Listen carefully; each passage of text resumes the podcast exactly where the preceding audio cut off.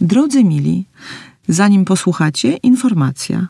Podcast powstaje także dzięki wsparciu moich patronek i patronów. Może ktoś chciałby dołączyć do tego wspaniałomyślnego grona. Jeśli tak, szukaj mojego nazwiska albo nazwy podcastu na patronite.pl.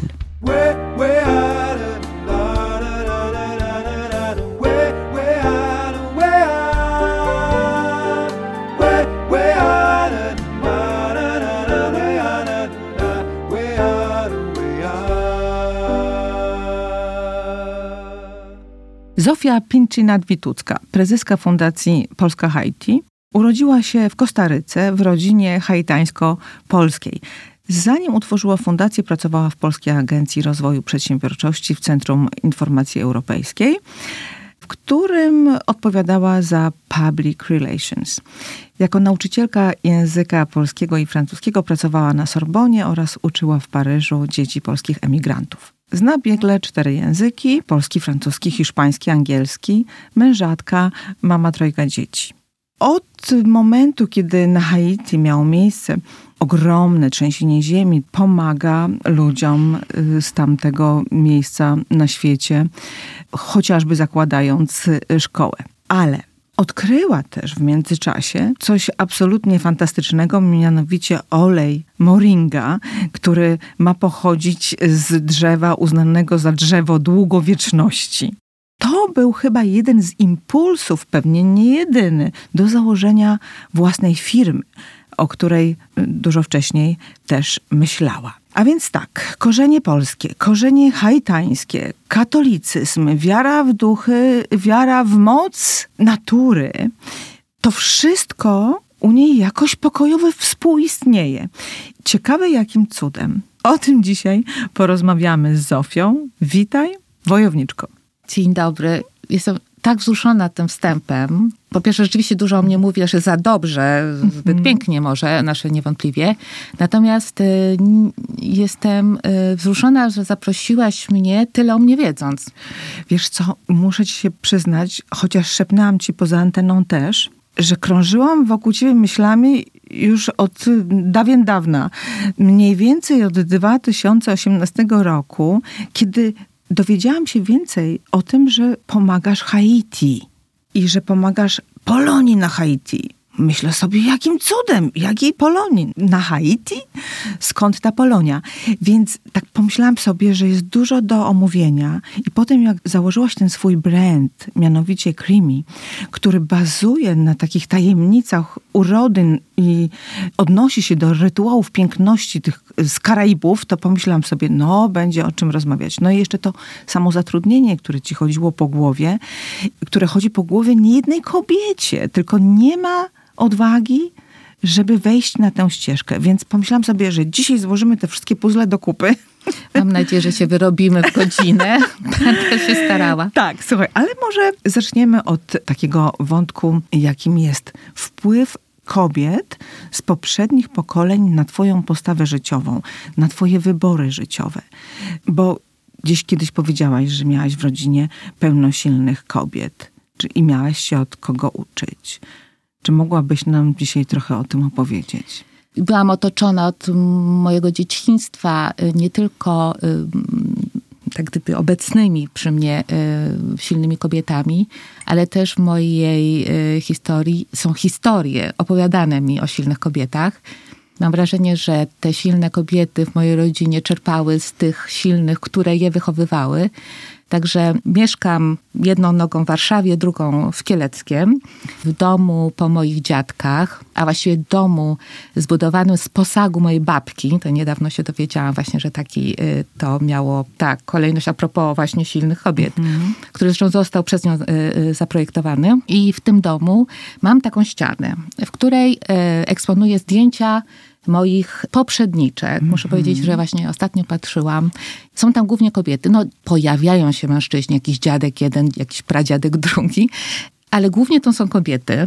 Poczynając od mojej praprababci, I oczywiście nie będę opowiadała jej historii, natomiast to jest ciekawe, że ona w pewnym momencie, wysłana przez swoją mamę, pojechała na Sybir, ponieważ była nieszczęśliwa w małżeństwie i rodzina ją chroniła w ten sposób.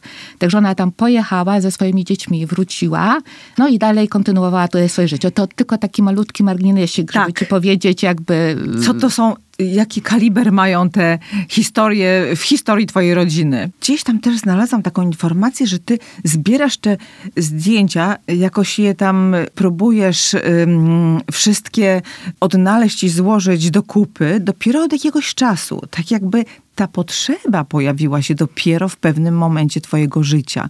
Chciałaś chyba sprawdzić, skąd jesteś, z kogo się wzięłaś i czego jesteś świadoma, a ile jest w sobie tego nieuświadomionego dziedzictwa. Muszę ci taką małą anegdotkę. Powiedziałam ci, że jestem anegdotyczna, Dobrze, więc dobrze. musisz mnie tutaj y, ograniczać. Wracając do tego domu, który jest domem bardzo ważnym dla mnie, na szczycie tego domu, to jest taki po prostu wiejski dom, były drzwi, które były, no nie mogę powiedzieć, że zamurowane, ponieważ jest to drewniany dom, więc one były bardzo widoczne. Natomiast te drzwi nie prowadziły nigdzie. Znaczy pokój, który jak gdyby sąsiadował z tymi drzwiami od środka, był pokojem zabudowanym, tak?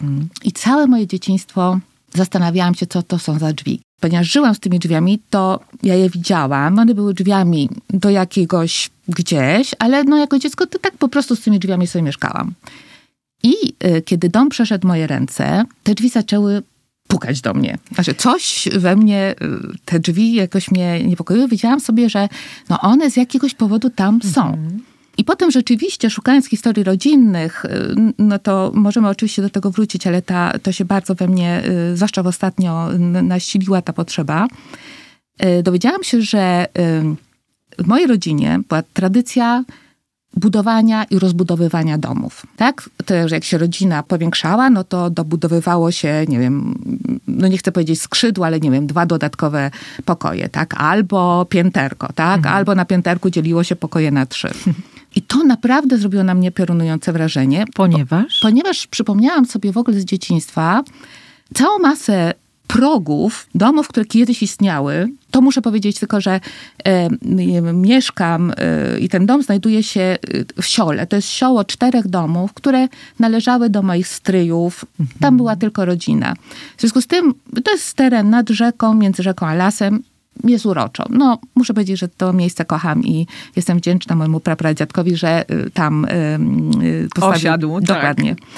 I na tym terenie po prostu w różnych miejscach znajdujesz progi do, do różnych domów, Aha. które były w pewnym momencie potrzebne, a potem już nie były potrzebne, bo na przykład y, moja prababcia przeprowadziła się do mojej babci. W związku z tym tamten dom powoli y, został rozebrany, a powiększony z kolei dom, w którym mieszkali moi dziadkowie. Dlaczego to opowiadam?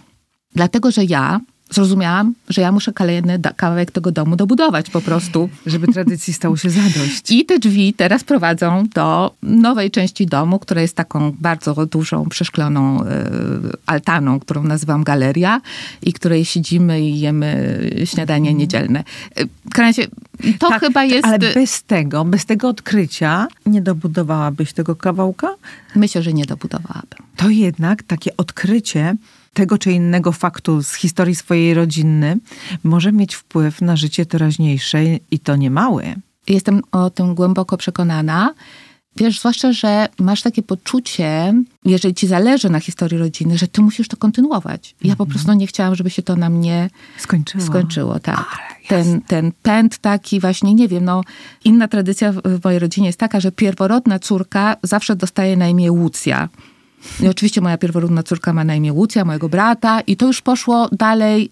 I to jest respekt też dla pewnej właśnie, to jest nawet więcej niż tradycja, to, to jest coś, co płynie w żyłach rodziny i uważam, że nie należy tamować tych przepływów po prostu. Także taka jest Tym historia bardziej- tych drzwi. Tym bardziej, że to są przepływy dobre, bo jak są takie złe skrypty, to z kolei warto mieć odwagę, żeby je przeciąć. Też buduję tamy. I to jestem świadoma, też zbudowałam kilka tam e, na, na rzece historii naszej rodziny. I też z pełną świadomością. Ale dzięki temu, że tak eksplorujesz tę przeszłość, że jesteś ciekawa tej przeszłości. Tak, rzeczywiście tak. Znaczy, wiesz, jakoś y, ostatnio coraz częściej czuję, że jestem po prostu łącznikiem między czymś, co się działo, a, a, a tym, co się będzie działo. Na przykład mam dzieci, tak, które wychowuję i nie chcę, żeby się na mnie skończyły pewne wartości, ponieważ je mam, w związku z tym, ponieważ mam te dzieci. Także tym dzieciom jak gdyby siłą rzeczy chcę to przekazać, bo chcę być na tej ścianie zdjęcie jednej kobiety, tak, która, się, która się wpisała jakoś, mam nadzieję, w ich życie i życie rodziny, bo to są dwie rzeczy dla mnie ważne. Ale to robi wrażenie bardzo duże, wiesz, to co mówisz. Dają mi też do myślenia, że jednak no, naszą powinnością jest poniekąd ogarnięcie tej historii rodzinnej i wzięcie sobie z tego co najlepsze i ewentualnie postawienie jakiejś tamy. Tak, wiesz, tak jak już skończyliśmy y, tą, y, tą galerię, pokażę ci, bo nie ukrywam, że do, dość dumna jestem y, z efektu architektonicznego. Stałyśmy z moją średnią córką i przyglądały efektowi tych prac i słyszę, jak Laura mówi do mnie, ojejku, teraz ja będę musiała to odziedziczyć. I wiesz, ona to powiedziała w sensie cięż ciężaru, ciężaru. ciężaru odpowiedzialności. Tak, tak. Ona nie powiedziała jaka frajda, mam nadzieję, że trochę frajda też, ale ona mi powiedziała, dobra, to się nie skończy na tobie. Ale wiesz, to jest też niesamowite, dlatego że z jednej strony, okej, okay, troszeczkę może ją to teraz niepokoić, bo to jest ciężar odpowiedzialności właśnie, ale z drugiej strony ma sens, ma cel, coś ją w tym życiu już określa coś już ją zbudowało, prawda? A ile takich młodych osób gdzieś tam się błąka, nie wiedząc, y, co w życiu najważniejsze i co tak naprawdę chcą w życiu zrobić, zdobyć, y, dokąd dojść. Jestem głęboko przekonana i myślę, że to jest też trochę wytłumaczenie tego, tej próby poznania i zrozumienia mojej przeszłości, że to daje poczucie wartości. Oczywiście, że są różne wartości, które sobie mamy i na których możemy budować. Ale to, że masz przeszłość i że twoja rodzina ma przeszłość, naprawdę ma znaczenie. To są naprawdę korzenie, z których czerpiesz. One cię po prostu jakoś na tej ziemi sytuują. To po prostu o to się opierasz. I też są dobre rzeczy w tej historii, i są złe rzeczy w tej historii. W momencie, kiedy się też pogodzisz tymi historiami, co ja czynię, to mnie też uwalnia od ucieczki też od pewnych, albo przeczucia też, że coś było nie tak, że coś się wydarzyło. I daje mi takie poczucie takiego panowania e, nad sobą, tak? No wiem skąd idę i to pomaga mi znaleźć cel, do którego idę, wiesz? Wiem skąd idę i wiem, no wiem tak, mniej tak. więcej dokąd idę, tak? Jasne. I to dla mnie... Bezcenne. Korzenie polskie, dom w Polsce, a teraz Haiti. Na Haiti kobieta jest pelikanem. To znaczy żywi, ochrania, wspiera, nie ma bez niej życia. Gdzieś kiedyś coś takiego też powiedziałaś i to mnie też bardzo zaintrygowało. Nie urodziłaś się na Haiti, ale płynie w tobie haitańska krew. W jaki sposób bliska ci jest też ta mentalność? Bardzo ciekawe pytanie. Poszukiwanie Haiti, historii Haiti w moim życiu myślę, że wpisuje się to moją potrzebę rozumienia siebie i tego, skąd jestem. I pewnie to się pojawiło nawet trochę wcześniej niż jak gdyby takie mm, dogłębne poznanie historii mojej rodziny polskiej. Dlatego, że Państwo mnie nie widzą, ale ja jestem, e, jak się mówi w Kanadzie, minorité visible, czyli wi widoczna mniejszość. Tak? Jest, jak idę ulicą, to teraz już nie jest to w ogóle mhm. e, specjalnie egzotyczne, tak? ale od kiedy mieszkałam w Polsce, byłam dobrze widoczną mniejszością. Tak, I jednak jest ze względu tak, na kolor skóry. Dokładnie tak. I myślę, że ja próbowałam znaleźć, no wiesz, to takie jest normalne, znaleźć grupę, do której przynależę, nasze, wiesz, takie brzydkie kaczątko, tak, które szukało, no gdzieś się chciało tam do kogoś podobnić. Albo wiedzieć, dlaczego właśnie tak wygląda, a nie inaczej nie chcę powiedzieć, że się czułam brzydkie kaczątko, bo to nie, bo nie, nie, nie, do tego nie, aluzja tak, jak nie jest. Tak, nie, na tak, pewno, tak, tak. Nie, ta, nie, nie, mhm. zupełnie nie. Tylko chodziło mi o tą odmienność po prostu. A potem no, też historia mojej rodziny, moich rodziców, y, ich małżeństwa. Chciałam też rozumieć, jacy oni byli, co ich łączyło, co ich różniło, tak?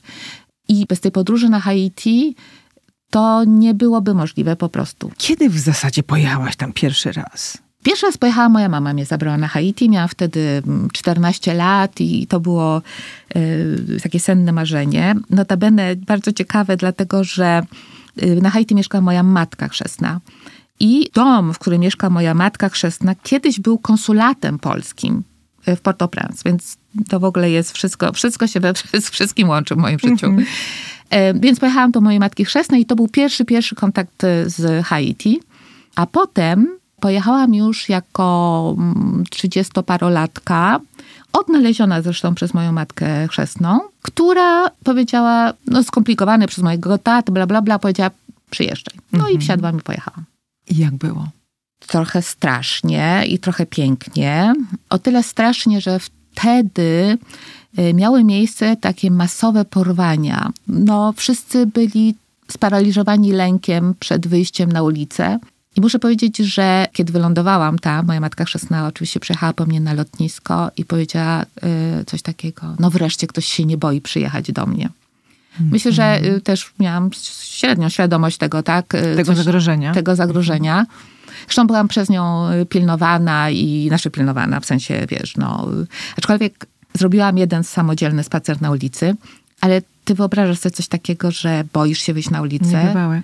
A czy możesz w kilku zdaniach przynajmniej zarysować tą sytuację społeczno-polityczną na Haiti wtedy? Ona niestety się cały czas powtarza. No, niestety, to, że to, to wciąż jest to samo. Bardzo krótko mówiąc, kraj o właściwie kryzysowej sytuacji gospodarczej od lat, ale ten kryzys wynika, naprawdę mówię to z pełną świadomością, z ingerencji innych krajów w historię Haiti. Oczywiście można powiedzieć, że sobie nie radzą, że nie ma dojrzałości społecznej, ale to wszystko jest pochodną tej Tych wpływów zewnętrznych. tak, nie mających dobrej intencji wpływów zewnętrznych. Y, Także to muszę podkreślić, bo, bo to jest istotne i też istotne dla rozumienia i interpretowania historii Haiti, bo według mnie wszyscy załamują ręce, a biedni nie radzą sobie, ale to nie jest tak prosta historia. Czyli to jest tak, że to Haiti, jak to się mówi, ma ciągle pod wiatr, ale Tak. to nie dlatego, że natura tak chciała, tylko dlatego, że polityka tak chciała. Tak chciała historia pisana... Układ międzynarodowy.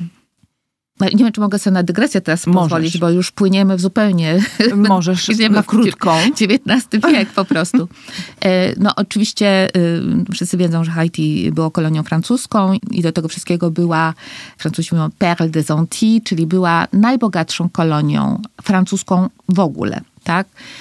No ale Haiti miało y, tą szaloną y, misję stania się pierwszą wolną kolonią czarnych ludzi. Wcześniej, prawda, Stany Zjednoczone się wyzwoliły, no były kolonią brytyjską, ale następną jak gdyby kolonią, która się wyzwoliła jest, e, jest Haiti. No i po pierwsze przez to, żeby stać się pierwszą perłą w koronie francuskiej, no to trzeba dużo tej koronie dać, tak? Czyli po prostu eksploatacja pól trzciny cukrowej, wycinanie lasów, y, no traktowanie niewolników, y, nie powinna mówić niewolników, tylko zniewolonych, bo nikt się nie rodzi niewolnikiem, y, w sposób okrutny. Horyzont wiekowy na Haiti był minimalny. Lepiej było przywieźć nowego niewolnika z Afryki niż karmić tutaj tego. Francja w momencie, kiedy traci Haiti, mówi sobie, o nie. Po pierwsze, ponoszę straty, prawda, bo już Haiti nie będzie dostarczało y, pieniędzy Tych do mojej kiesy. dóbr, tak. A po drugie, daje zły przykład. W związku z tym my zrobimy wszystko, żeby to Haiti to naprawdę zapłaciło za to słono i żeby im się odechciało. W związku z tym Francja, ażeby uznać Haiti jako kraj niezależny, nakłada rodzaj podatku czy kary, którą Haiti musi zapłacić. To jest, e, jeśli się nie mylę, około 250 e, tysięcy franków w złocie, kiedy Louisiana została sprzedana za 60 tysięcy, tak żeby ci e, porównać. I Haiti ten dług spłacało do 40 lat XX wieku. Tak? Jeden centym nie został jak gdyby z tego długu, jak gdyby zwolniony. Czyli wyeksploatowało się na spłatę tego długu dokumentnie. Dokumentnie, czyli jak gdyby korzenie gospodarki tego kraju zostały od razu przycięte. I proszę, żeby wszyscy o tym pamiętali. I to zanim- pokutuje do dziś. I to pokutuje do To jest pierwsza rzecz, która pokutuje. Po drugie, według mnie pokutują widma e, historii. Tak samo można powiedzieć o Polsce, tak? Czyli cierpienie, brak szacunku dla człowieka, właśnie jak gdyby zdewaluowana wartość jednostki. To wszystko się odbija. Kompleksy? kompleksy, poczucie krzywdy. Czyli tak, taki miks poczucia wyższości i poczucia niższości. Dokładnie nazwałaś ten. I to, według mnie nazwałaś temat i nazwałaś problem Haiti, bo Haiti ma swoje problemy też takie, które, którym właśnie tamę by trzeba po, e, postawić. Ale wiesz co, to też jest nasza domena. Dokładnie. To ja Prawda? żyję w dwóch krajach, Nie, które nie mają... lubimy o sobie mówić źle, nie lubimy się przyrównywać, porównywać do tych, którzy mają też źle, e, chyba że chce, chcemy w ten sposób pokazać swoją wyższość. A tutaj niestety jest analogia. Tak. Poczucie wyższości i niższości w jednym. Dokładnie tak. I ciągłe poczucie tego, że ktoś musi moje cierpienia zrekompensować, albo że wciąż muszę mówić o moich cierpieniach i ta przeszłość wciąż jest w mojej głowie i tracę w ogóle z horyzontu przyszłość. Znasz to? I jak? I jak bardzo? Słuchaj, no ale zobacz, No. potem jeszcze w 2010 roku to straszne trzęsienie ziemi, w wyniku którego y, zginęło chyba 100 tysięcy osób, Tak, prawda? tak, tak. Y- Czy ty wtedy już byłaś blisko tego kraju na tyle, żeby od razu zdecydować, że idę z pomocą, czy to dopiero się też jakoś wykluwało, rodziło? To się wydarzyło po tej podróży, o której ci mówię. Nagle jakieś drzwi się otworzyły. Ja się pojawiłam na Haiti, także nie mogę powiedzieć, żebym znała bardzo dobrze Haiti. No ale wiesz, no ta więź yy, jak gdyby się odświeżyła, można powiedzieć. No i była jakaś siła, która mnie pchała y, tam, tak? No więc ona wciąż była, a była o tyle jakby podsycona, że była jeszcze taka świeża. Wszyscy, których spotkałam, którzy tam mnie y, jak gdyby przyjęli, ale też bogactwo, które tam y, zobaczyłam, tak? I nagle myślę, jej, to, to wszystko przepadło. Czy to wszystko przepadło? Także oczywiście, że pierwsza moja myśl była, co się z nimi stało, z tymi wszystkimi ludźmi, których y, spotkałam. Ale nie, absolutnie nie, nie myślałam wtedy o jakichś wielkich akcjach. Wiesz, no w ogóle nie myślałam o tym, że ja mogę Coś takiego coś zrobić, takiego nie? robić zupełnie. I y, wiesz, wydarzyło się wtedy chyba istotna rzecz. Ktoś zadzwonił do mnie, powiedział, jeśli ktoś ma prosić, to musisz prosić ty o wsparcie, tak? Mhm. Ze względu na to, że jesteś związana z tym miejscem. Także to daje jakby, wiesz, tak urzeczywistnia tą prośbę. A oprócz tego ci, którzy mogą się czymś podzielić, mogą coś dać, mogą pomóc, mają poczucie, że to nie przepadnie. Tak, bo że- ktoś będzie mm, miał nad tym pieczę. Tak, tak. I że ktoś też jakby wie, o czym mówi, tak? No bo z Mhm. tym miejscem jest związany. No pewnie, pewnie wiesz, jak ja bym dzisiaj, nie wiem, apelowała o pomoc, y, nie wiem, dla Bangladeszu, no to oczywiście, że to, ale nie jestem z Bangladeszu, więc jak Tak. gdyby, y, wiesz, wiesz o co chodzi, Jasne, tak? Że, że jednak jakoś bardziej jest przekonywujące rzeczywiście, że jakby dla moich bliskich, no to jestem gotowa walczyć, prawda? No i wiesz, i to było chyba to zdanie, które mnie jakoś właśnie y, y, do tablicy, jak gdyby poczułam się trochę wywołana. No i tak się zaczęło. I powstała myśl o szkole. Dlaczego akurat o tej szkole pomyślałaś? I to szkole dla Polonii? A to będę musiała korektę zrobić. No to bardzo proszę. Y, Myślę, że nie będę powtarzać jakichś banałów. Wszyscy wiemy, szkoła, edukacja to jest Tak. jedyna szansa na jakby rozwój. Choć ty tak ładnie jeszcze mówiłaś, że to szkoła to wszechświat.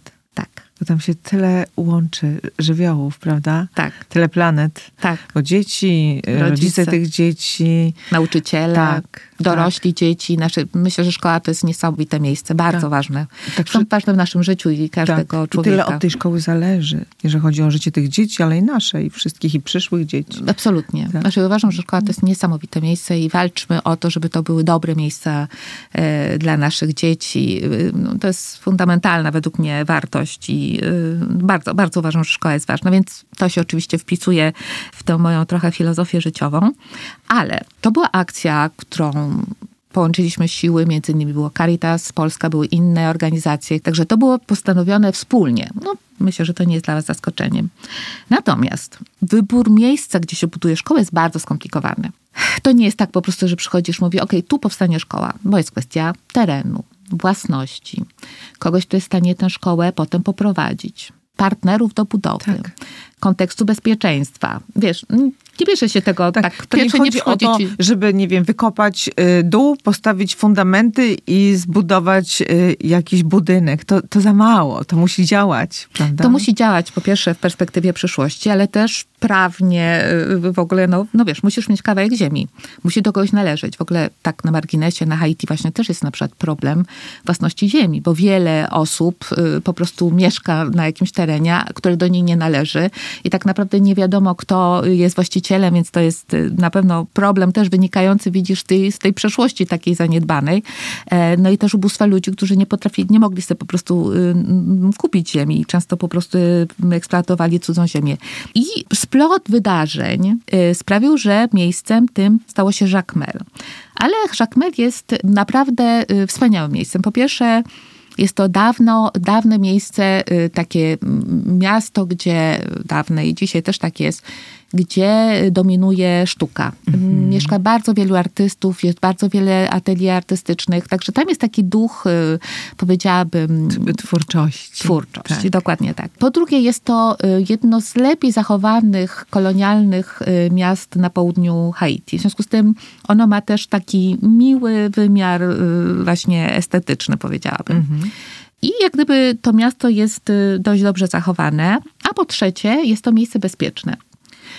Kanadzie bardziej bezpieczny na przykład niż Port-au-Prince bez dwóch zdań, więc znowu klimat y, jak gdyby bardziej y, sprzyjający, sprzyjający tego, żeby zbudować tak. szkołę. I żeby to nie poszło na marne. I żeby to nie poszło na marne. Oraz tam się znalazli, znalazli y, partnerzy i to, ponieważ teren duży należał do mm, diecezji Jacmel, oni ten teren udostępnili, a co ciekawe, ten teren został kupiony przez innego dobroczyńcę, który ten teren przekazywał pod warunkiem, że tam by powstała szkoła. Czyli znowu, jak to życie, tak. wiele rzeczy musiało się złożyć, żeby ta szkoła powstała. To jest pierwsza rzecz, którą chciałam wyjaśnić. Druga rzecz, którą też chciałabym wyjaśnić, bo często pada mm, takie pytanie, czy to była szkoła dla dzieci z ulicy? Otóż nie.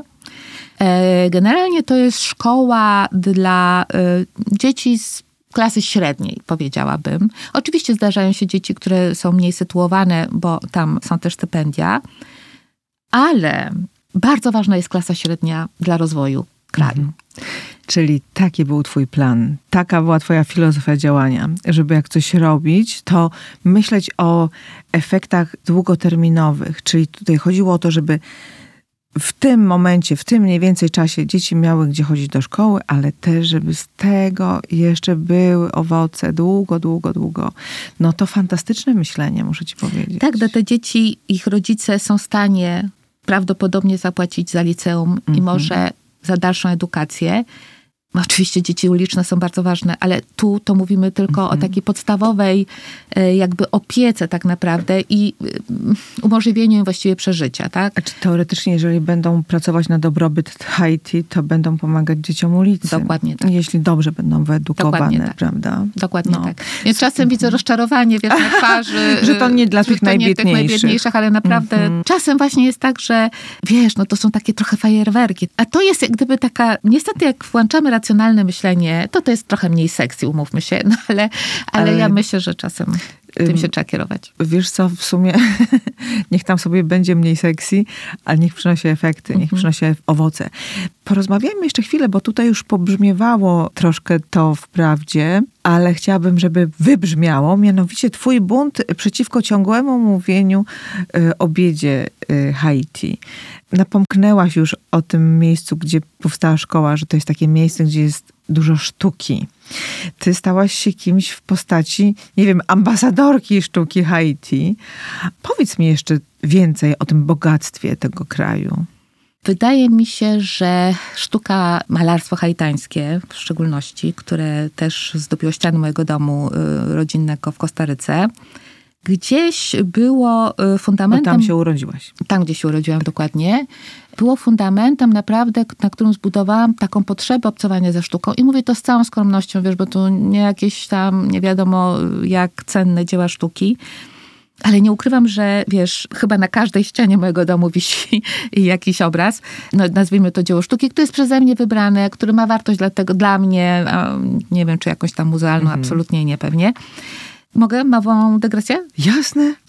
Byłam sobie kiedyś... Umówiłyśmy się, że możesz, chociaż, że będę czasem Pilnuj, chodziła pilnuj, do akcji. Tak. Pilnuj. Y, A to muszę powiedzieć, dlaczego ta sztuka też jest y, taka ważna. Po pierwsze urodziłam się w domu, gdzie sztuka była obecna. A po drugie, kiedyś byłam dawno temu y, w Nowym Jorku, w muzeum, które się nazywa Frick Collection. I to jest muzeum, które zostało założone przez zamożną osobę, która y, miała środki do tego i kupowała bardzo cenne obrazy. Ale co jest istotne, ten swój dom ofiarowała jako muzeum. Czyli chodzisz po tym muzeum, a to jest tu jadalnia, tam sypialnia, tu przedpokój. I wszędzie tam wisiały obrazy. I ja sobie pomyślałam, już może gdzieś to przeczytałam, bo już nie wiem, tak to wiesz, wchłonęłam jako własną myśl, że ten człowiek, jak siadał rano w swoim biurze, to musiał mieć, nie wiem, przed sobą Mony albo jakiegoś dyga. I to w jakiś tam sposób go inspirowało, czy do myślenia, czy dawało mu poczucie bezpieczeństwa. No nie wiem, dawało mu przeczucie radości. I sobie wyobraziłam wtedy, jakie to jest niesamowite mieć właśnie jakiś taki impuls, który wynika właśnie z dzieła sztuki. Wiesz co, i dla mnie to jest naprawdę dokładnie tak. Każdy ten mój malutki, y, wiesz, niekoniecznie wartościowy zbiór y, y, malarstwa, każdy obraz ma swoją historię i coś mi daje. Naprawdę coś mi daje. Ja potrafię siedzieć i patrzeć na przykład na jakiś tam, nie No wiem, na przykład na jaki obraz? E, mam taki jeden obraz, który jest e, dość niesamowity. On jest przywieziony z Haiti. W ogóle na Haiti są, jest naprawdę, sztuka jest bardzo ważna. I to jest taki nurt w malarstwie haitańskim, który pokazuje drzewa jako światy. Tak? I na drzewach są miasta, ludzie, może być kilka tych drzew na jednym obrazie. To jest w ogóle aż dreszcze mam, jak zawsze o tym opowiadam. A ten obraz to są góry z kolei. Są jakby dwa wierzchołki, dwie góry. E, Jest morze, ja wiem, że to brzmi bardzo kiczowato, bardzo was przepraszam, ale to aż tak, to nie, to nie jest aż tak kiczowaty, jak opowiadam. I w każdej, pierwsza góra to jest góra, która kwitnie, mm, są owoce, wiesz, y, rybacy na tym błękitnym morzu łowią ryby, kobiety z koszami na głowach noszą owoce, no wspaniale. A długa góra z tyłu jest ośnieżona, jest szara i biała. I dla mnie to jest też taka historia o dwóch światach, o mm, też właśnie o tym, że jedno jest jak gdyby odbiciem drugiego, tak, że y, nie wiem, no jest w tym obrazie coś, co mnie przyciąga, aczkolwiek, tak jak ci mówię, y, inaczej jakbyś go zobaczyła, to byś nie uważała, że to jest aż tak kiczowate, jak to może brzmieć. Także to jest, to jest jeden obraz z Haiti, a mam też taki drugi, który jest kopią chińskiego malarstwa dawnego i y, on na czarnym tle siedzi pięć kobiet, które gra na instrumentach dętych. Bo to była w ogóle taka technika właśnie malowania, po prostu jakby te osoby wisiały w powietrzu. No jest niesamowity. Potrafię siedzieć i patrzeć. Zresztą to jest malowane na, na ceramice, więc on ma taką bardzo silną głębię. Yy, No niesamowite. One są jak w takim lochu. Niesamowite. No i takie egzotyczne, co by nie powiedzieć, prawda? Tak. Tutaj czasami w tej szarej Polsce, jak człowiek musi spędzić późną jesień czy wczesną wiosnę, bo to są chyba najbardziej przykre pory roku, to jeśli się spojrzy na te barwy z innej części świata, no to może się zrobić cieplej na sercu. Absolutnie tak. Ale wieszajcie obrazy. Po prostu. Wieszajcie Po obrazy. prostu. Nie Słuchaj, muszą to być, nie wiem jakie, nie, naprawdę. Nawet Tak. Dom wygląda zupełnie inaczej. Jeszcze powinnam na chwilę wrócić do tej pomocy, jaką świadczyłaś Haiti. W pewnym momencie też opiekowałaś się pewnym chłopcem, którego nazwaliście, nie wiem, z rodziną czy z przyjaciółmi, Noe. On został wydobyty z gruzów po tym trzęsieniu ziemi i nikt się po niego nie zgłosił. I kiedy mm, powiedziałaś o tym, to też powiedziałaś, że właściwie za naprawdę niedużą sumę pieniędzy z naszego polskiego punktu widzenia, wpłacaną co miesiąc, można było naprawdę temu dziecku bardzo pomóc. Czy dalej mu pomagasz? Co się z nim stało? Mam taką malutką prośbę. Aha. Nie wiem dlaczego słowo pomoc. Wiesz, nie lubię tego słowa używać i bardzo w stosunku do tego, co robię. Przepraszam, mam nadzieję, Ale że cię nie... jasne, em, bo ciekawa jestem, dlaczego? Wiesz co, chyba dlatego, że pomoc to jest em, dość jednokierunkowe. Ja tobie pomagam. Czyli chcesz powiedzieć, że tutaj chodzi o wymianę? Też absolutnie, no ja, ja, ja tego, ja to robię z takiej wewnętrznej potrzeby. Ja, znaczy ja nie chcę powiedzieć, że ja to robię dla siebie, w sensie takim, że to jest mój pierwszy odruch, ale, ale w ogóle takiego wymiaru naprawdę nigdy nie było. I wiesz co, cieszę się z tego powodu. Nawet, i wiesz, jak skończyliśmy budować tą szkołę i ktoś tam dziękował, to się Boże, byłam tak tym zażenowana i w ogóle zatykałam uszy. W ogóle jak tylko ktoś zaczynał ten temat, to ja uciekałam po prostu, bo Wiesz o co chodzi? Ja tego w ogóle naprawdę, i, i, i, tak szczerze wam mówię, ja tego w ogóle nie widziałam w takich kategoriach. Na pewno nie widziałam tego w kategoriach pomocy, więc... Ym, to, więc to znaczy, że co? Robiłaś to? Po prostu bo... działałam. Bo, bo, po prostu potrzebuję działać. Kazało, tak.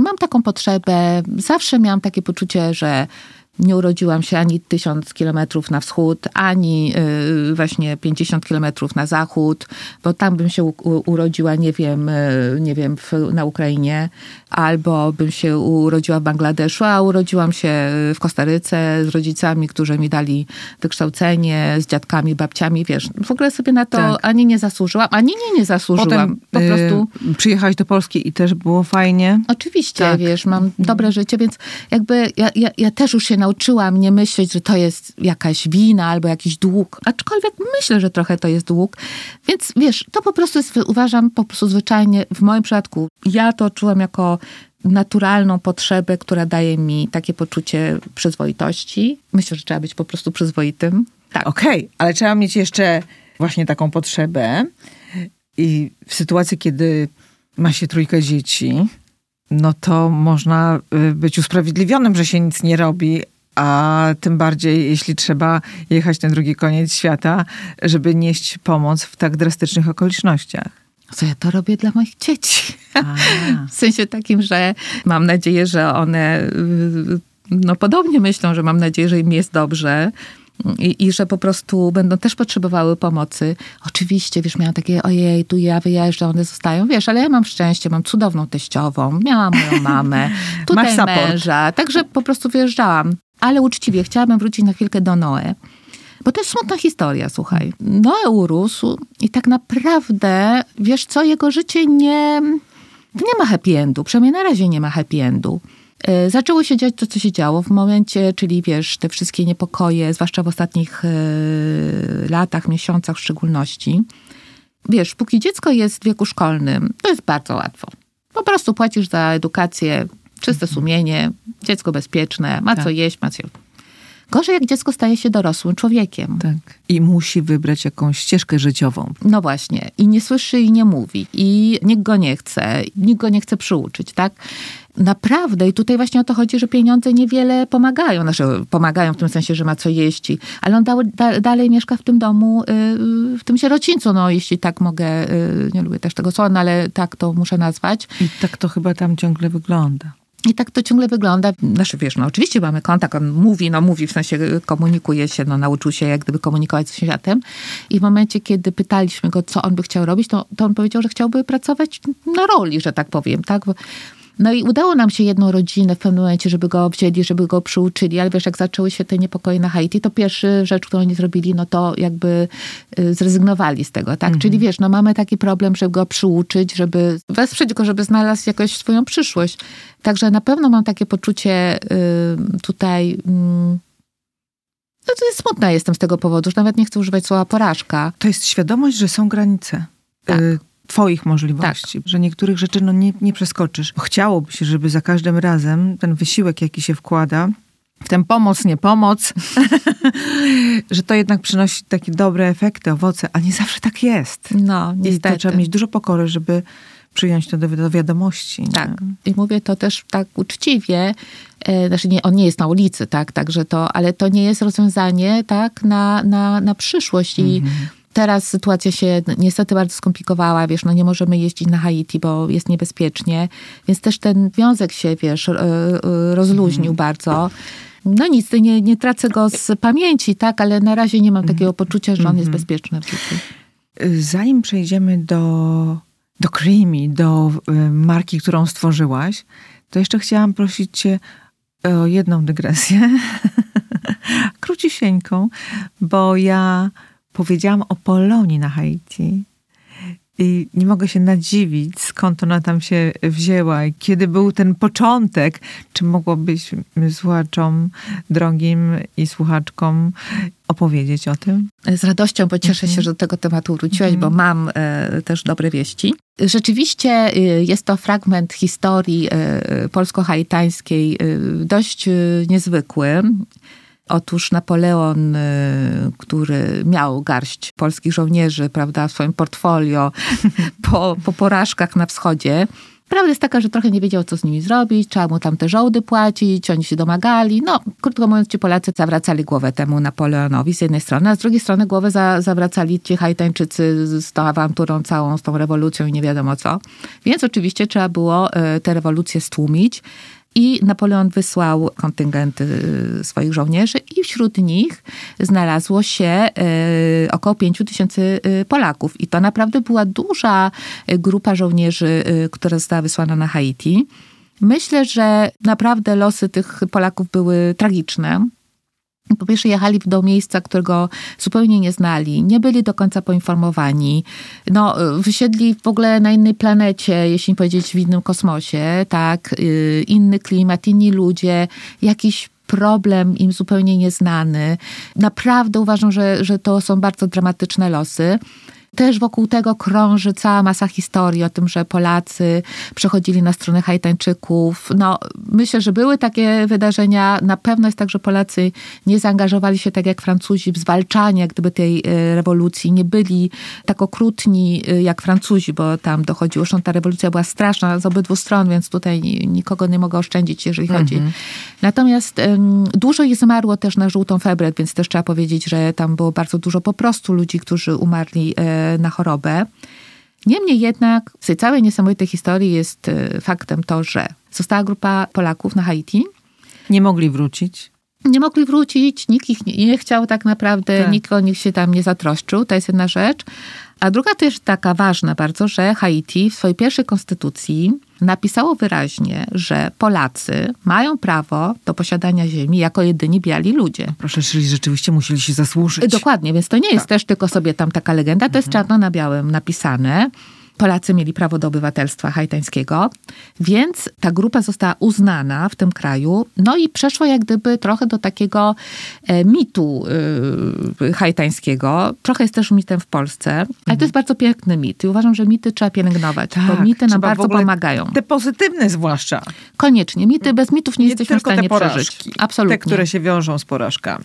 Chcę szybciutko tylko ci powiedzieć, że dobre wieści są takie, że y, od dwóch lat pracuję nad projektem, bo y, e, Jacques Mel, no nie chcę powiedzieć, że się zamknęło, tam oczywiście jestem cały czas w kontakcie z dyrektorem szkoły.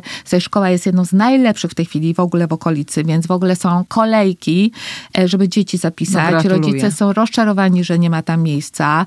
E, no w ogóle naprawdę super wyniki. Właśnie dostaję takie statystyki, wiesz, że gro dzieci zdało, tam tylko tyle dzieci nie ty zdało. Ty dostajesz jako kto? Jako przyjaciel. Okay, okay. Dokładnie. Tam temat jakby jest, ale powiedziałabym, że projekt w pewnym sensie się skończył. E, natomiast teraz wreszcie jakby udało się y, i to y, akurat tutaj naprawdę muszę bardzo podziękować KPRM, bo, bo zostały na to y, znalezione środki. I od dwóch lat toczy się projekt. Po pierwsze, udało się powołać Stowarzyszenie Polaków na Haiti, no różną to ma nazwę, ale co jest istotne, że w momencie, kiedy próbowała jakieś działania podjąć na rzecz właśnie tych Polaków haitańskich, nazwijmy, czy potomków Polaków, mhm. oni jako niezrzeszeni po prostu jako luźna grupa ludzi, wiesz, no nie mają jak gdyby takiej podmiotowości prawnej, która pozwalałaby, nie wiem, konkretnie występować o jakieś środki albo o jakieś projekty, więc bardzo dla mnie ważne było to, żeby powstało stowarzyszenie. Także już mamy coś konkretnego. To stowarzyszenie tak naprawdę skorzystało z pracy yy, pana Krzysztofa Szybińskiego, który od wielu lat jeździł do Kazal i tak naprawdę on podsta- jak gdyby utrzymał jak gdyby ten taki płomyk jak gdyby świadomości i przynależności tych ludzi do polskiej kultury. Kiedyś ci pokażę. Dzieci śpiewają po polsku. Dzieci uczą się języka polskiego. Mhm. Dzieci tańczą polskie tańce. E, I to naprawdę tutaj absolutnie muszę ukłon w kierunku pana e, Krzysztofa e, złożyć, ale to się wydarzyło. I naprawdę ta świadomość przynależności do Polski tej grupy jest konkretna i namacalna. To nie jest mit. Dziękujemy Ci. A teraz biznes. A teraz to ziszczone marzenie o samozatrudnieniu, o przerzuceniu się z takiego systemu korporacyjnego do tego wolnego swojego, co pewnie wiąże się też z cieniami, nie tylko z blaskami. Ale, aby owo, jak to się stało, że zaczęłaś się interesować, a później popularyzować wiedzę o tych karaibskich rytuałach, tajemnicach piękności? W ogóle obydwoje moi rodzice byli naukowcami, pracowali w obszarze jakby y, agronomii, czyli generalnie pracowali y, z, z roślinami, które w jakiś sposób próbowali y, znaleźć te, te sposoby, metody uprawy, które pozwoliłyby na zwiększenie płodów czy ich urodzajności. Mama chyba pracowała jeszcze u profesora Pieniążka. Dokładnie tak, mhm. tak, tak. Mam zdjęcie z profesorem Pieniążkiem, który przyjechał do nas wizytą do Kostaryki, także jakieś jego wspomnienia się gdzieś tam pojawiamy. Mówię to dlatego, że jakiś taki naturalny sposób y, pielęgnacji zawsze był y, wpisany jak gdyby moje po prostu codzienne życie to nie było nic nowego dla mnie. Po prostu jakoś tak naturalnie to... Ale nie wykształcenie, bo jednak nie, twoja nie. ścieżka to w ogóle edukacyjna była zupełnie inna. Zupełnie tak. inna. To po prostu chodzi o taki wypracowany odruch. Mm -hmm. Więc wyobrażasz sobie na wsi w Polsce, no to tutaj kwaśne mleko i okłady z kwaśnego mleka, miodu i nie wiem, żółtka. i tak dalej. Dokładnie, tak. a w Kostaryce oleje i nie wiem, talkowali mnie jakimś talkiem, żeby właśnie, nie wiem, tam, prawda, to gorąco trochę efekty na ciele łagodzić. Także, wiesz, moja mama też bardzo y, minimalizowała, jak gdyby jakoś tam nie miała takiej skomplikowanej jakiejś pielęgnacji. Ja też jej nie miałam. I wiesz, zanim to w ogóle cała historia y, się wydarzyła, no to sobie tak naprawdę powiedziałam, że ojejku, no, no może coś, jakieś kosmetyki, coś, coś. I poszłam do apteki i kupiłam sobie oleje. Więc, oleje zawsze używałam naprawdę po do prostu. apteki oleje jakie? W Polsce czy Nie, w, w Polsce, słuchaj. Mhm. Kiedyś były takie, takie, nie wiem, nie wiem, czy widziałaś w takich jakby rybkach, takich, takie... No, no, no. No, no, no to ja sobie to kupowałam. Okay. Tam były różne y, oleje. No ja sobie to kupowałam, te rybki sobie wyciskałam i po prostu sobie robiłam taki tam masaż, nie masaż. No, ale mówi się, że oleje zatykają pory. Och jejku, y, tym zatykaniem porów to jest bardzo y, skomplikowany temat, dlatego że oleje potrafią otwierać pory. Oleje potrafią właśnie regulować wydzielanie sebum, czyli właśnie wręcz przeciwnie, otwierają te zatkane pory ze względu na to, że biozgodność olejów w naszym sebum sprawia, że one się ze sobą, no olej przyciąga olej, prawda? No nie zmyjesz oleju wodą, prawda? Olej połączy się z olejem, który na przykład wylejesz na stół, no to ten olej y, połączy się z tym olejem, tak? Więc dokładnie tak jak na swojej skórze położysz olej, to on się będzie łączył z twoim sebum. I na tym skończymy. I na tym skończymy. Po resztę mogą państwo y, sięgnąć y, pewnie łatwo. Tak, zapraszam. tak, na stronie. Natomiast wracając do tego złota, jakim jest olej moringa. Mhm. Jak to się stało? Co to za odkrycie? Kto podpowiedział? Matka chrzestna? No właśnie, tutaj znowu wraca e, rola, e, roli głównej moja matka chrzestna. A jednak? Tak. Bo nie wiedziałam. Nie wiedziałaś? Nie. O, no zobacz. tak, tak. Moja matka chrzestna jest niesamowicie silną kobietą. A propos, z tych silnych kobiet w moim życiu, to moja matka chrzestna jest jedną z mistrzyń. Po prostu naprawdę tu rekord bije. E, notabene wyobrażasz sobie kobietę, która mieszka na Haiti.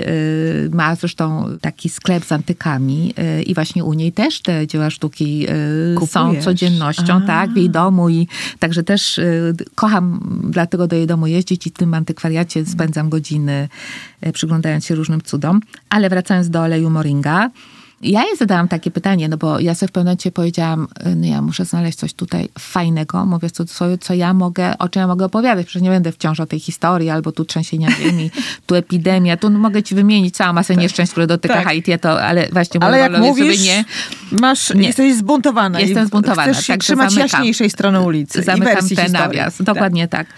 Śmiesznie pamiętam, że właśnie moja, moja teściowa, właśnie, moja teściowa, że moja y, matka chrzestna się właśnie ofuknęła i była zdumiona, że ja w ogóle nic nie wiem o oleju moringa. No i od tego się zaczęło. Kupiłam sobie ten olej moringa, notabene z dziennikarzem, kuzynem, z którym wtedy byłam na Haiti, który też kupił ten olej moringa, no i jego żona zaczęła tego używać. No i okazało się, że tutaj już lokalnie y, osoby, które poznały ten olej, zaczęły y, go używać i do skóry twarzy, i do włosów. No, on ma bardzo szerokie spektrum działania.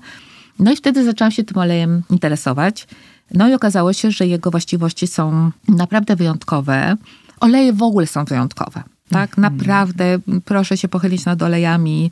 E, trzeba umieć je stosować. Ja nie mówię, że każdy pójdzie, wleje łyżeczkę oleju, oleju na łyżkę i już się, że tak powiem, w 100% będzie miał zdrową skórę, ale nie kładźmy, że tak powiem, kreski na, na olejach. Olej moringa w ogóle stosowany jest nie tylko zresztą na Haiti do pielęgnacji skóry po prostu, tak, także ja tego nie wymyśliłam. Każdej skóry każdej skóry, tak, mhm. ale również skóry, wiesz, nie wiem, z problemami, nie wiem, łuszczycowymi, z egzemą, Czyli atopową. O, to jest lecznicze ma działania, które po prostu w tradycji były wykorzystywane do tego, żeby pielęgnować również skórę problematyczną po prostu. A efekt, y, wiesz, y, upiększenia, no to 5 minut muszę ci powiedzieć, że tak. to jest tak, że twoja skóra jest pokryta delikatną warstwą tłuszczu. Bez tego nie była ani elastyczna, ani odporna na mm, różnego rodzaju zadrapania, nie była odporna na brudy, i tak dalej. Tak, Także, tak, i to się nazywa y, hydrolipidowa warstwa tej skóry. I teraz z czasem ta nasza warstwa hydrolipidowa się niestety y, no, trochę rozjeżdża, mm -hmm. jeśli mogę tam powiedzieć, czyli albo jest za tłusta, albo za mało, albo... No i teraz istotne, ważne jest to, żeby właśnie utrzymać jakby tę warstwę hydrolipidową w dobrej proporcji, tak? Nie za dużo tego sebum, nie za mało. Naprawdę to bardzo istotne, dzięki temu też tam e, e, rozwijają się różne biotom, czyli po prostu nasze naturalne mikroorganizmy, które są potrzebne na naszej skórze, żeby one się... Tak. Także mhm. olej jest potrzebny tak, i nic nam nie pozatyka. I nic, nic nam nie pozatyka, jeśli się dobrze dobierzemy. Jeśli okay. dobrze dobierzemy. Tak, tak jest. Też Ale teraz powiedz mi, moja droga, bo no to jednak jest nowa dziedzina, którą musiałaś zgłębić. A opowiadasz o tym jak wykładowczyni, nie wiem, na biologii na przykład, mhm. albo na kosmetologii. Od razu w to tak weszłaś na całość? Czy to był proces, gdzie zgłębiałaś tajemnice tego oleju i, i pochodnych? Wiesz, w życiu są takie skoki. Ja, ja trochę tak skaczę y, czasem.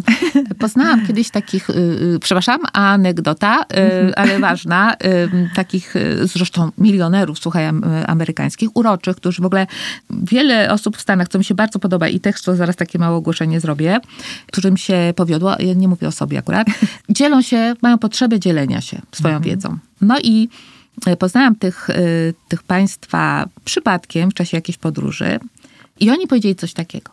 Pamiętaj, że w życiu są fale. Jesteś jak surfer. I surfer to jest ktoś, kto cały czas czeka na falę. I jak ta fala się pojawia, to trzeba na tą falę skoczyć. I popłynąć, I popłynąć. w nieznane, gdzieś tam w nową przestrzeń. Dokładnie. I y, nie pozwalajmy ważnym, dobrym falom mijać nas bokiem. Więc to była taka fala, na którą skoczyłam. Trochę myślę, że nieświadomie. No ale tak się wydarzyło po prostu. Bo to jest tak, że y, jak na mnie to za, za, zadziałało, no to jakoś mi się wydawało, że to na wszystkich zadziała. I muszę ci powiedzieć, że problem, który ja mam i pewnie dużo ludzi ma, to jest taki problem ze sprzedażą. Wiesz, tutaj no. proszę mi dać swoją kartę bankową, ja naprawdę mam z tym totalny problem. Ostatnio ktoś mi powiedział... Że najchętniej byś rozdawała. To mi się w dużej mierze zdarza. Ale ostatnio ktoś mi powiedział, słuchaj, jeżeli ty wiesz, że to jest dobre, no to jak gdyby, co jest złego? O co no, chodzi? Tak? O co chodzi, tak? No. Mhm. I to jakoś zrobiło na mnie, wiecie, to jakoś takie mnie to uspokoiło. Ja po prostu zrobiłam to, bo mi się wydawało i wciąż jestem o tym przekonana, że jest to po prostu dobre i fajnie się tym podzielić. I od tego się zaczął biznes. E, mówię trochę w cudzysłowie, tak. że po prostu taki, no, słuchaj, to, to działa, działa, hej, zobacz, działa i koleżanka jedna, druga. No oczywiście mój mąż, który wierzy we mnie, no, niesamowity, powiedział, no jasne, musisz otworzyć firmę. Ja w ogóle nie rozumiałam tak naprawdę, o czym on mówi dzisiaj i dlatego to jest moje ogłoszenie Słuchajcie, jeśli chcecie otworzyć firmę, zadzwońcie do mnie. Powiem wam, czego nie robić. Okej. Okay. Ja już powie- myślałam, że powiesz, że jeżeli chcecie otworzyć firmę, to nie słuchajcie męża. Ale to na odwrót. Nie, nie. Y, y, y, właśnie to pewnie też była jakaś fala. Warto mieć marzenia. Ja sobie myślę, że mogłam nie popełnić pewnych błędów, gdybym posłuchała pewnych osób, gdybym się, wiesz, gdybym była taka ale, mniej... No dobrze, dobrze, dobrze, ale nie słuchałaś, bo nie chciałaś ich słuchać, nie podobało ci się to, co mówią, czy po prostu nie słyszałaś? E, w jakiś sposób chyba miałam uśpione poczucie ryzyka, Takie miałam, hmm, to się uda, a jest bardzo dużo ryzyka. Pewnie sama wiesz, Tak. y, w prowadzeniu własnej działalności. Po drugie, wydawało mi się, że wiem. Zdecydowanie. Wydawało mi się, że wiem. I po trzecie, i to od razu się y, dzielę tym, wydawało mi się, że to, co się mi podoba, będzie się wszystkim podobać. Ale co, musiałaś to wszystko potem zweryfikować? Oj, czy tak. jednak wyszło na twoje? Wiesz co, y, dobra wiadomość jest taka, że wyszło o tyle, że y, myślę, że mogę to na tym etapie powiedzieć. Pojawiła się y, inwestor po prostu, który na szczęście patrzy na krymi moimi oczami i mówi warto, warto, żeby ta firma... Uwierzył w twoją filozofię i misję. Tak, dokładnie tak. No to fantastycznie. Tak, także to jest dobra wiadomość, ale jak widać, ta historia ma wiele odcinków i rozdziałów, Okej. lepszych i gorszych. Ale jak często stawałaś na krawędzi? Ojej. Mm, wiesz co, to była jazda na krawędzi. po jakimś czasie to już była jazda na krawędzi.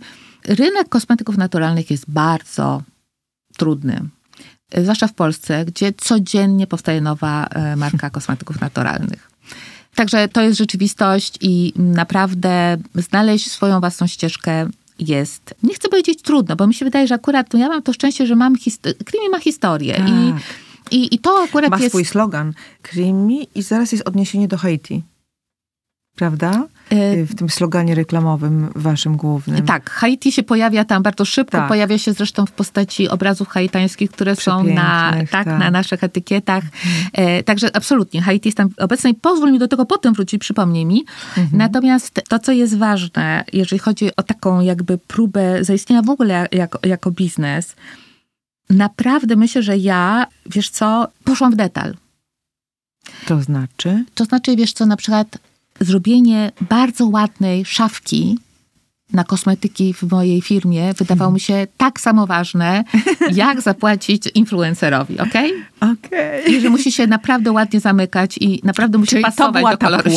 Czyli ten perfekcjonizm niepotrzebny i przeinwestowanie. Tak, Ale tak. perfekcjonizm też nie Perfekcjonizm popłaca. absolutnie lepiej podjąć decyzję, niech ona będzie mniej dobra, Albo coś puścić po prostu. albo coś puścić niż nie robić. Rzeczywiście spotykać specjalistów i naprawdę zainwestować w spotkanie ze specjalistą. Niech specjalista Ale powie. jakim specjalistą? Wiesz co, kogoś, kto się na przykład zna na marketingu. Naprawdę e-commerce w tej chwili, słuchajcie, nie da nic się bez tego. Tak. Naprawdę. To jest osobna dziedzina. Tak, tak w ogóle, to kiedyś mogę. I, i, to, I są od tego fachowcy. Tak. A chętnie naprawdę, jeśli ktoś chce, to ja naprawdę nie mam też Cudownie. problemu, Dzielić się żeby tą się tym dzielić. Tak, no po prostu mm, jakby ja, ja nie stracę, może ktoś zyska, ktoś mnie polubi może, Ekstra. także nie mam Dobrze z tym problemu. proszę Państwa, warto skorzystać. Ale wiesz co, to wróćmy jeszcze trochę do, do Twojej postawy życiowej. Teraz zajmujesz się produkowaniem, wymyślaniem, y, wypuszczaniem w świat y, kosmetyków urodowych, a przecież y, w Twoim wychowaniu, w Twojej edukacji ta uroda nie była ważna. Co innego było ważne. Dobrze, że ty mówisz, wiesz co, bo ja z perspektywy czasu sobie myślę, czy to było tak dobrze, że tego nie było. Wiesz co, moja mama była osobą, dla której to było zupełnie drugorzędne. Ktoś mówił na przykład, że ktoś jest ładny. Mój brat był zawsze bardzo ładnym dzieckiem, jest bardzo przystojnym mężczyzną dzisiaj. No to wszyscy się nad nim zachwycali. I moja mama bardzo się bała, że to go po prostu skrzywdzi. Że to niedobrze, Zepsuje że, go, tak. że go to zepsuje. W związku z tym w ogóle y, uroda to jest w ogóle, w ogóle drugorzędne. A ja sobie myślę, że wszystko w dobrych proporcjach, uroda jest ważna.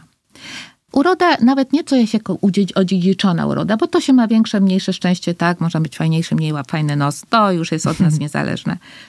Natomiast ja to czuję, jak na przykład idę ulicą i jestem, nie wiem, porządnie ubrana, wiesz, mam uczesane włosy, może mam jakiś róż na policzkach. Po prostu to jest bardzo ważne, co ja komunikuję tym. I w ten sposób ja też buduję relacje ze światem, który mnie otacza. I też wpływasz na ten świat, bo dajesz przykład, inspirujesz. I może ten świat pójdzie za pięknem. To jest trochę szacunek też dla ludzi, z którymi się spotykamy. I to naprawdę bardzo o nas dużo mówi. Naprawdę bardzo dużo o nas powie. Mam ogródek. Anegdota. Mam mały ogródeczek. Jest tak mały, że y, malutki. Uważam, że w ogóle ogródek jest jakby takim wykończeniem domu. No i rzeczywiście y, nad tym ogródkiem tam y, dość się pochyliłam i pewnego dnia wychodzę, a tam pani robi zdjęcie i szybko chowa ten, bardzo, przepraszam, ja tylko ogródek, ale proszę pani, ale proszę zrobić drugie zdjęcie, przecież ja ten ogródek zrobiłam właśnie dla przechodniów. Dlatego chcę, żeby ten ogródek był piękny, żeby właśnie... żeby mogli cieszyć oczy. Żeby cieszyć oczy. Troszeczkę myślę, że to tak my jesteśmy takimi ogrodami. Tak, możesz być zachwaszczona. Ja też, wiesz, i z całym... A, jak ładnie mówisz. Możesz być zachwaszczona, ale możesz być też może być przyjemnym ogródkiem, kwitnącym tak. ogródem, ogrodem. I to naprawdę nie musisz na sobie mieć nie wiem jakiej marki ubrań, tak? Także i dlaczego to mówię? Dlatego, że jeśli mówimy o jakichś tamach, które stawiamy w naszym życiu, to myślę, że to jest akurat mała korekta, którą chcę zrobić. Mała mówię, dlatego że wciąż myślę, że to nie jest najważniejsza rzecz w moim życiu e, dobrze wyglądać, ale to nie jest aż tak nieważna rzecz, jak myślę, moja mama myślała. I jak te siostry niepokolanki, u których się uczyłaś, prawda? O, tutaj chciałabym zrobić pewną korektę. Pamiętam e, e, siostrę Anuncjatę, która była z bardzo takiej e, szlacheckiej rodziny polskiej na przykład ona mówiła o tym, że trzeba pudrować nos i że jak się siada, zakładając nogę na kolano, ona w habicie, rozumiesz, zasiadając na kolano, pokazywała mi właśnie, jak to należy robić. No jak pokazywała? To pokazała Jeśli tak lekko opisać. kolano, znaczy lekko kolano do środka, tak, mhm. i y, niezbyt wysoko podnosimy nogę, którą nałożyliśmy na nogę. Ona tak powinna być kolano do kolana. O, jeśli mogę tak zacytować. Spróbuję. Słuchaj, czy twoim dzieciom dostaje się za odmienność matki? Bo nie cała trójka, jak to mówisz, ma blond włosy, niebieskie oczy i perłową buzię. Jedna jest y, środkowa chyba, córka, tak, tak. jest podobna do tak, ciebie. Tak, tak. No ale właśnie, jak to jest? Czy one słyszą o swojej odmienności, o twojej odmienności? Jak ta środkowa córka czuje się ze swoją odmiennością? Bardzo ciekawe i myślę, że złożone pytanie, które do końca nie będę potrafiła odpowiedzieć, bo pewnie je by też trzeba zapytać. Natomiast tak, jedną rzecz, którą ci muszę powiedzieć, wyobraź sobie, że Klara, czyli ta blond, najbardziej blond, notabene wśród dzieci małych, wiesz jak to jest, bo się rodzi dzieci, wśród znajomych wszyscy mamy małe dzieci. Wśród wszystkich znajomych moja Klara była najbardziej blond. Ona była płowa po prostu. Mhm. No i ta moja córka chodziła do szkoły, na szczęście. I w tej szkole pewnego dnia dzieci, ja dokładnie nie pamiętam, co te dzieci jej powiedziały, ale powiedzmy, że te dzieci powiedziały, że ja wyglądam jak małpa. Moja o, córka kurczę. przyszła zapłakana do domu i powiedziała mi, co się wydarzyło. Na to, co ja powiedziałam jako bardzo mądra mama, powiedziałam, ale kochanie, ale czy ja wyglądam jak małpa? W ogóle to nie jest problem, w ogóle puść to między, mimo uszu, w ogóle nie zwracaj na to uwagi. I prawdopodobnie zrobiłam najgorszą rzecz, jaką mogła zrobić. Bo? Wiesz co, bo ją zostawiłam samą z tym. Okej. Okay. Tak naprawdę ja na nią zrzuciłam ten ciężar udźwignięcia tej mojej odmienności. A to co w takim razie powinnaś była zrobić? Wiesz co, powinnam jej powiedzieć, to jest okropne, że oni tak mówią. Nazwać rzeczy po imieniu. Tak. Natomiast widzisz, to jest kolejna tama. Moja mama mi zawsze mówiła, bo oczywiście ja, ja tutaj byłam w latach 70. przyjechałam do Polski. Więc po prostu, wiesz, to była Polska, była za żelazną kurtyną, tutaj nikogo nie było no po nie, prostu. Absolutnie. A odmiennych ludzi, ja jak jechałam gdzieś, no to po prostu ludzie, no dobrze, że mnie dotykali, nie wiesz. Więc ja też przez moją mamę zostałam właśnie w ten sposób wychowana, że mam to odcinać. Ja między innymi kazałam to mojej córce zrobić, bazując na moim doświadczeniu. Mhm.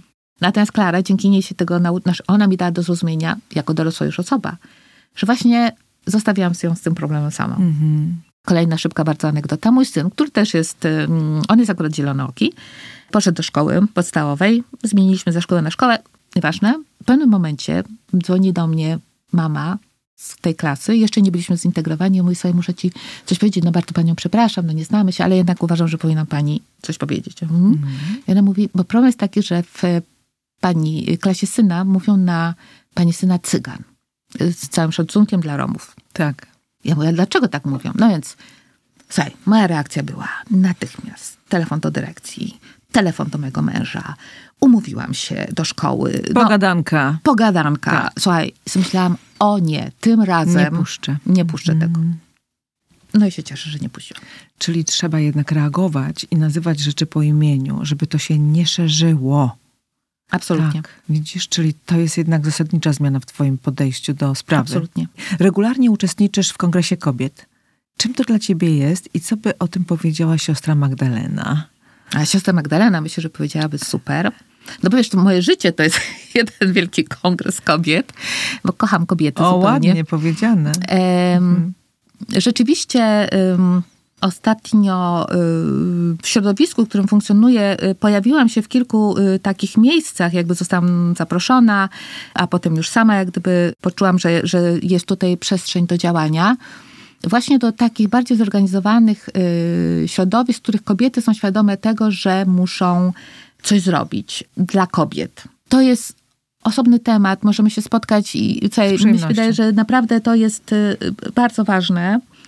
Bardzo ważne rzeczy się dzieją dzisiaj. Myślę, że my jako kobiety też popełniamy bardzo dużo błędów, próbując odnaleźć nasze miejsce i powielamy może błędy mężczyzn, bo to nie jest kwestia już płci, tylko właśnie problem takiego odnalezienia się w świecie.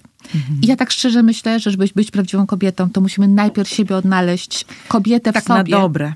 Tak na dobre, tak, tak na porządnie. Dobre, tak porządnie. Odnaleźć mhm. kobietę w sobie, żeby znaleźć miejsce kobiet. I każda z nas jakby znalazła w sobie kobietę, tak? I to jest moje ostatnio nad tym myślałam, wiesz co, to, tak mnie to, takie miałam objawienie. I trochę mam takie poczucie, że zaczęłam spotykać takie kobiety. I po prostu mam wielką frajdę z wspólnego myślenia o tym, jak możemy, my kobiety, jak nam się może lepiej żyć. Oczywiście mam takie poczucie, no od zarania dziejów, naprawdę upośledzenia miejsca kobiety na ziemi, ale nie będę patrzeć w przeszłość, nie będę kazała mężczyznom teraz odharowywać tak, naszych cierpień, tak. tak. Tylko właśnie chcę popatrzeć w Że przyszłość. może być inaczej. Jestem głęboko przekonana i jestem głęboko przekonana, że bez mężczyzn nam nie wyjdzie. Czyli nie chodzi o to, żeby stawiać mur pomiędzy światem kobiet y, i mężczyzn, tylko żeby odchwaszczać ścieżki raczej. Absolutnie tak. Nie? Słuchaj, z jednej strony Zofia katoliczka, a z drugiej strony Zofia yy, rozkochana, zainspirowana mocą, duchem natury i też wierząca w tę moc natury, wręcz taka bliska duchowości, tego rodzaju duchowości, niekoniecznie tej, która się wiąże tylko z religią. Jak ty to łączysz? Bo, bo łączysz i wygląda na to, że pokojowo. Na pewno we mnie jest y, wielka ewolucja właśnie w tym obszarze duchowości, religijności. Nie wiem, czy to jest miejsce, ale ja nie mam też takich wielu tabu, ale chcę powiedzieć, że w dobrym tego słowa znaczeniu trochę się wyzwoliłam z doktryny. Ale nie, nie że jestem teraz, nie, nie zbudowałam sobie jakiejś nowej religii. Nie, nie, nie, absolutnie. Ale wiesz co, już nie potrzebuję takiej rękawicy, żeby próbować odnajdować mój kontakt z Bogiem. I w momencie, kiedy on jest taki bardziej bezpośredni, zakorzeniony w religii katolickiej, bo ona po prostu mnie zbudowała po prostu, więc nie, nie będę tutaj. Mm. Ale y, gdzieś, wiesz, rozluźnił się ten, ten taka żelazna ręka, która mnie cały czas trzymała w jakimś poczuciu ciągłym szukania w sobie grzechu, niedoskonałości i tak dalej. To jest ogromnie wyzwalający krok w życiu, który też jest wynikiem psychoterapii, którą przechodziłam. Wiesz, mieliśmy różne trudne sytuacje też w naszym domu, zdrowotne, kry, kry, kryzysowe bardzo sytuacje. -hmm. I to wszystko bardzo zmieniło we mnie właśnie myślenie i mogę o tym bardzo y, też szczerze rozmawiać, mówić. I to jak gdyby rozluźnienie sprawiło, że nie ma już takich cięć. Takich cięć między tymi obszarami życia. Że jak wierzysz w to, to już nie możesz wierzyć w tamto. Tak, albo że ktoś, kto wierzy w to, albo wierzy w coś innego, to już jest mój wróg, albo, albo to już jest ktoś, kto Albo muszę, ty grzeszysz. Albo że ja grzeszę, tak? Mhm. Naprawdę mam moją ścieżkę, y, która nie jest prosta i pewnie nie jest doskonała i pewnie mam całą masę niedoskonałości, znaczy mam, świadoma jestem niedoskonałości w sobie, ale wiesz co, jakoś bardziej się z tym pogodziłam, że jestem niedoskonała. W związku z tym ta natura stała się częścią mnie, taka jaka jest ta natura. Naprawdę bardzo wierzę w to, bardzo wierzę w to, że po prostu te wszystkie obszary w naszym życiu powinny się, jeśli się mogą połączyć ze sobą w jeden ogród, w którym jest wiele kwiatów, wiele roślin, które rosną jedne w tropikach, inne na Kielecczyźnie, że to cudownie mieć własny taki ogród. Po tak. prostu y, pielęgnować y, y, wewnętrznie ogród. Chciałam tylko na koniec ci powiedzieć taką rzecz, bo to, to chciałam, bo mówiliśmy już skąd to Haiti. Pamiętasz, w pewnym momencie powiedziałam, że, że musimy że muszę do tego wrócić. Tak. W momencie, kiedy powstawała fundacja, to był moment niesamowity w moim życiu. Wiesz, mnóstwo wolontariuszy. Kiedyś ci pokażę film, który został na, nakręcony przez TVN na temat tego, tego w ogóle ruchu takiego spontanicznego. Pojawiło się wiele wielkodusznych osób, które pomogły jak gdyby po prostu postawić fundację na nogi. Jeden bardzo zresztą znamienity biznesmen z ogromnym doświadczeniem usiadł za mną i powiedział, po pierwsze, jest to bardzo trudna rzecz, prowadzenie fundacji. Nie uwierzyłam mu oczywiście. Nie posłuchałam go. Ale druga rzecz, którą powiedział mi dużo ważniejszą i którą dobrze usłyszałam, powiedział, a fundamentem tego jest autentyczność. Nie rób niczego, nie zakładaj fundacji, jeśli nie chcesz być autentyczna. W co nie wierzysz? To jest fundament, to jest moje motto życiowe. Piękne. Dziękuję Ci za tę puentę. To jest takie proste, takie trudne i takie wyzwalające. Dziękuję, Zosiu. Ja dziękuję za zaproszenie.